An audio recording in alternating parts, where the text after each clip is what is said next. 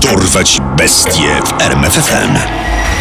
Imię i nazwisko Aleksander Łabutkin. Miejsce i okres działalności Związek Radziecki, Leningrad od 1933 do 1935 roku. Liczba ofiar 15. Skazany na śmierć.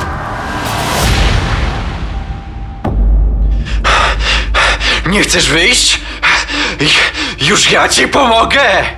Wylecisz w powietrze! Tak kończą się nieostrożne zabawy z materiałami wybuchowymi, a zaczyna historia jednorękiego bandyty, która mroziła krew w żyłach mieszkańców Leningradu w pierwszej połowie lat 30. XX wieku. Był to okres gospodarczej odwilży w twardej stalinowskiej gospodarce socjalistycznej. Ludzie zyskali na miastkę wolności od centralnego planowania i dystrybucji dóbr oraz usług. Zezwolono na prywatną działalność, co spowodowało powiew optymizmu w uciemiężonym, ale milczącym narodzie. Latem 1933 roku nastroje były dobre. Ciepło i bujna zieleń lasu Pundołowskiego na przedmieściach dawnego Sankt Petersburga zachęcały do spacerów.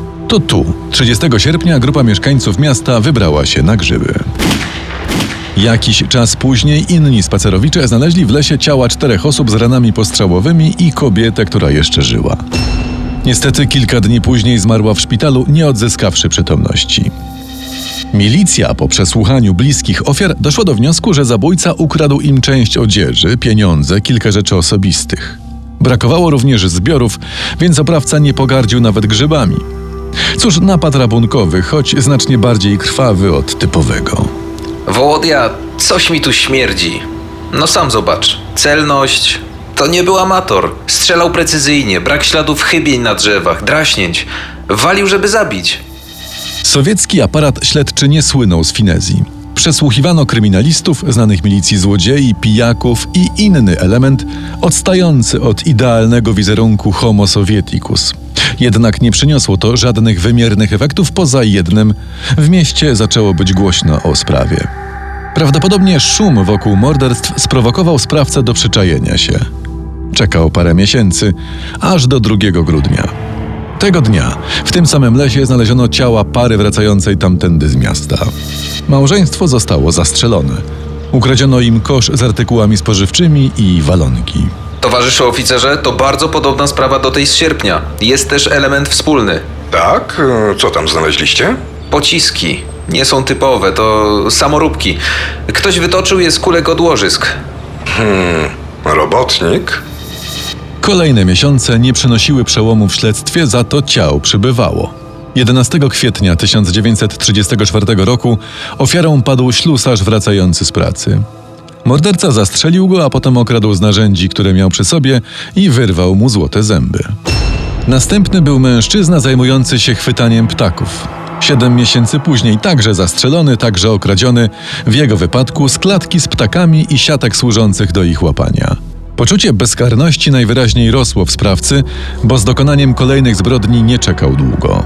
11 stycznia 1935 roku jego ofiarą w odstępie dwóch godzin padły dwie pary spacerujące w lesie. Towarzysze, jeden dzień, cztery trupy. Weźcie się wreszcie do roboty, bo inaczej poznacie gościnność zauralskich kolonii karnych. Tam też giną ludzie, tyle że bez śladu. Groźby nic nie dały. Poszukiwania tkwiły w martwym punkcie, a ciał obywateli Leningradu przybywało. 17 lutego do listy ofiar strzelca grasującego w lesie dołączył robotnik. Marzec w tym klimacie nie nosi jeszcze znamion wiosny, ale pewna para poczuła jej zbliżające się ciepło. Kochanie, nikt nas nie zobaczy? Aleś ty piękna. Może ze mną też się umówisz na kolejną randkę. Zostaw mnie, świnio! Tym razem zabójca nie dokończył dzieła. Być może zainspirowany romantyczną sceną rozgrywającą się w lesie chybił celując do kobiety, na pewno zaś do listy jego zbrodni dołączył gwałt. Zachował się zupełnie nieracjonalnie, jakby przekonany o swoim sprycie i bezkarności. Wypuścił ofiarę, a na odchodne rzucił jej termin i miejsce ich kolejnej randki. Przerażona dziewczyna uciekła i ukryła się w domu, nie informując milicji. Ci jednak trafili do niej po zeznaniach współpracowników zastrzelonego mężczyzny. Zaszokowana kobieta zeznała coś najbardziej istotnego. Ten bydlak miał tylko jedną rękę. Którą? Niech sobie towarzyszka dobrze przypomni. Którą? Lewą. Nie miał prawej dłoni. Dla głodnych sukcesu milicjantów taki szczegół był darem z niebios. Machina rozbudowanego systemu represji ruszyła pełną parą. Szczegóły morderstw znał każdy posterunek w mieście.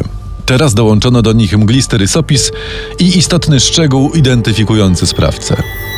Jeden z dzielnicowych przypomniał sobie, że w mieszkaniu naprzeciwko jego budynku urzęduje z żoną były pracownik zakładów zbrojeniowych, który nie ma dłoni.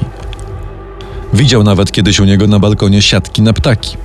To wystarczyło, by milicja szybko wkroczyła do mieszkania Aleksandra Łabutkina, 25-letniego pracownika chemicznego kombinatu ochtyńskiego. Jednoręki bandyta. Swołocz! Mmm, a co my tu mamy? Milicjanci znaleźli w mieszkaniu Łabutkinów wiele przedmiotów skradzionych ofiarom zabójstw. Wystarczająco dużo, by mieć pewność, że złapali grasującego w lesie pundołowskim strzelca i ogłosić sukces. Kim był Aleksander Łabutkin? Urodził się w 1910 roku w rodzinie robotniczej w mieście wówczas zwanym Sankt Petersburg, a po rewolucji październikowej przemianowanym na Leningrad. Jego ojciec był pracownikiem fabryki broni Krasnoznamieniec. Naturalną koleją rzeczy w tamtych czasach było to, że syn ruszał w ślady ojca. Tak też stało się w tym wypadku. Aleksander okazał się tak wybornym strzelcem, że w fabryce powierzono mu odpowiedzialne i prestiżowe zadanie przestrzeliwania nowej broni. Uwielbiał to zajęcie, było jego prawdziwą pasją. W międzyczasie zafascynowała go moda, która na fali gospodarczej odwilży zawitała do szarego świata stalinowskiego komunizmu. Ubierał się wytwornie, nosił kapelusze z szerokim rondem, kreował się na dandysa. Młodzieńczą radość i obiecującą karierę w zbrojeniówce przerwał wypadek. Panie majster, pan mi tam schowa na boku trochę piroksyliny. Alek, a na co ci bawełna strzelnicza? A, został mi przydaczy korzeń po drzewie i za diabła nie mogę go wyrwać. Wyślę drania w powietrze. No dobra, masz, tylko ostrożnie, bo to niestabilny materiał. Wiem, wiem. Nieostrożność, młodzieńcza brawura? Nie wiadomo, co wywołało przedwczesną eksplozję materiału używanego przy produkcji amunicji. Skutkiem natomiast było to, że Aleksander zamiast pozbyć się pnia, pozbył się dłoni. Niepełnosprawność spowodowała, że stracił pracę w fabryce broni i dostał rentę. Niedługo później udało mu się zatrudnić na stanowisku konserwatora instalacji w chemicznym kombinacie ochtyńskim. Życie powoli toczyło się dalej. Poznał kobietę, Marię i niedługo później wzięli ślub. Tęsknił jednak za poprzednim życiem, strzelaniem, dobrymi zarobkami, za modnymi ubraniami. Wszystkim, co stracił przez moment nieostrożności. Nawiązał więc kontakt ze starym znajomym ze zbrojeniówki. Sasza, weź mi skombinuj jakiś pistolet. Tak dawno nie strzelałem. Rzemieślnik miał talent. Wykorzystał kulki ze starych łożysk i z nich toczył pociski, w które zaopatrywał amatora strzelectwa. Aleksander w wolnych chwilach jeździł w ustronne miejsca i strzelał, próbując wyładować frustrację. Terapia jednak nie działała. Nie pomagała również żona, która upodobaniami przypominała Łabutkina. Gostowała w życiu ponad stan, pięknych strojach, pieniądzach, wszystkim, co z roku na rok coraz trudniej było zdobyć. Najprawdopodobniej właśnie to pchnęło dwudziestoparolatka do wykorzystania swego talentu w morderczym polowaniu na łatwe pieniądze w lesie pundołowskim, niedaleko którego mieszkali. Kochana, kasza, ryby, walonki. Zjemy, a ty je potem sprzedasz na bazarze. Jak się okazuje, żona Łabutkina brała czynny udział w opłynnianiu skradzionych dóbr. Zupełnie nie przeszkadzało jej źródło ich pochodzenia, żonie i matce malutkiego dziecka. Również absolutnym brakiem skrupułów charakteryzował się sam sprawca. Zabijanie przyszło mu bardzo łatwo i nie stanowiło dla niego żadnego problemu. Proces jednorękiego bandyty ruszył niezwłocznie. Sowiecki wymiar sprawiedliwości nie lubił czekania.